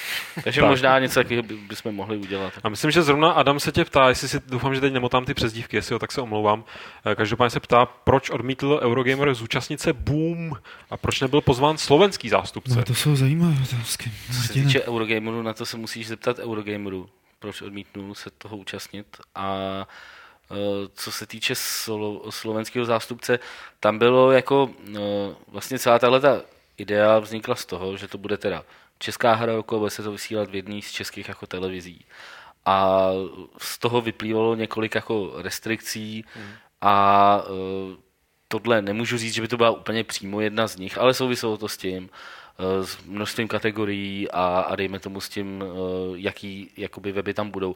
A další věc je, že tohle bylo eh, hodně eh, jako fakt experiment, jo? Jako když jsme se o tom bavili tam poprvé, tak eh, mi všichni říkali, že se prostě nikdy nemůže jako povejt přemluvit všechny ty lidi, aby do toho šli a všechny ty weby a aby prostě gamepage a replay byly prostě V spolu v jedný, v jedný jako na, na jednom plagátě. Prostě Ale Martin a jeho letlampy pak zvítězili. No, No, a, ale tak jakoby, takže uh, chci říct, teď se to jakoby teda povedlo, já doufám, že to je jako dobrý základ a že příští rok to už může být klidně československá hra a můžou tam být uh, li, i novináři ze slovenských médií, můžou tam být uh, novináři z dalších jako třeba neherních médií a i z dalších herních. Ozývalo se mi jich několik, jo, takže řekl bych, že druhý ročník v tomhle zase může být někde, někde jinde.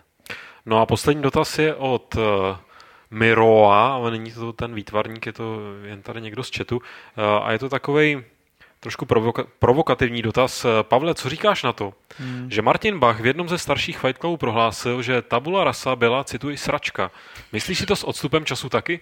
Martin Bach eh, o spoustě her, bude který se mi mě. líbí, tak prohlásil, že jsou to sračky a má na ten názor jako plný právo. A co se týče tabuly rasy, tak já si to nemyslím, ale hádat se tady o tom nebudeme, protože To víme. Martin Bach to hrál asi pět minut a nic o té hře neví, jo, takže Mě, jako No, ne, mně nevidím, to taky ne, stačí k tomu, abych o tom že to sračka. Tak, tím pádem můj poznámkový blok je prázdný. Tak to by bylo pro dotazy všechno a bylo by to všechno i pro naše živé vysílání na Owned. A poslední část Fight Clubu je věnovaná soutěži. Minule jsme se vás ptali, kolik měl Brian Fargo na Kickstarteru peněz v době nahrávání podcastu. Správná odpověď byla 550 tisíc dolarů. A K tomu se možná slouží už to dodat, má že, 1,5. že má už 1,5 mega teď, takže uvidíme, co z toho Wastelandu dvojky vyleze za úžasnost. A správně odpověděl a vylosován byl Jirka Plaček z Ostrova, eh, který chtěl Gothic dvojku, zlatou edici.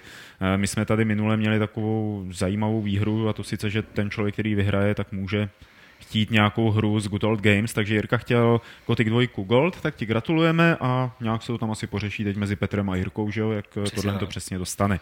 Začátek krásného přátelství. A nová soutěž je o brašnu Nintendo, takovou tu jakoby na větší nějaký asi třeba herní notebook, anebo ne na notebook. Je to prostě školní brašna možná, nebo jak tomu říct? Prostě, to prostě přes rameno. Brašna. přes rameno brašna. No. Je na ní Mario.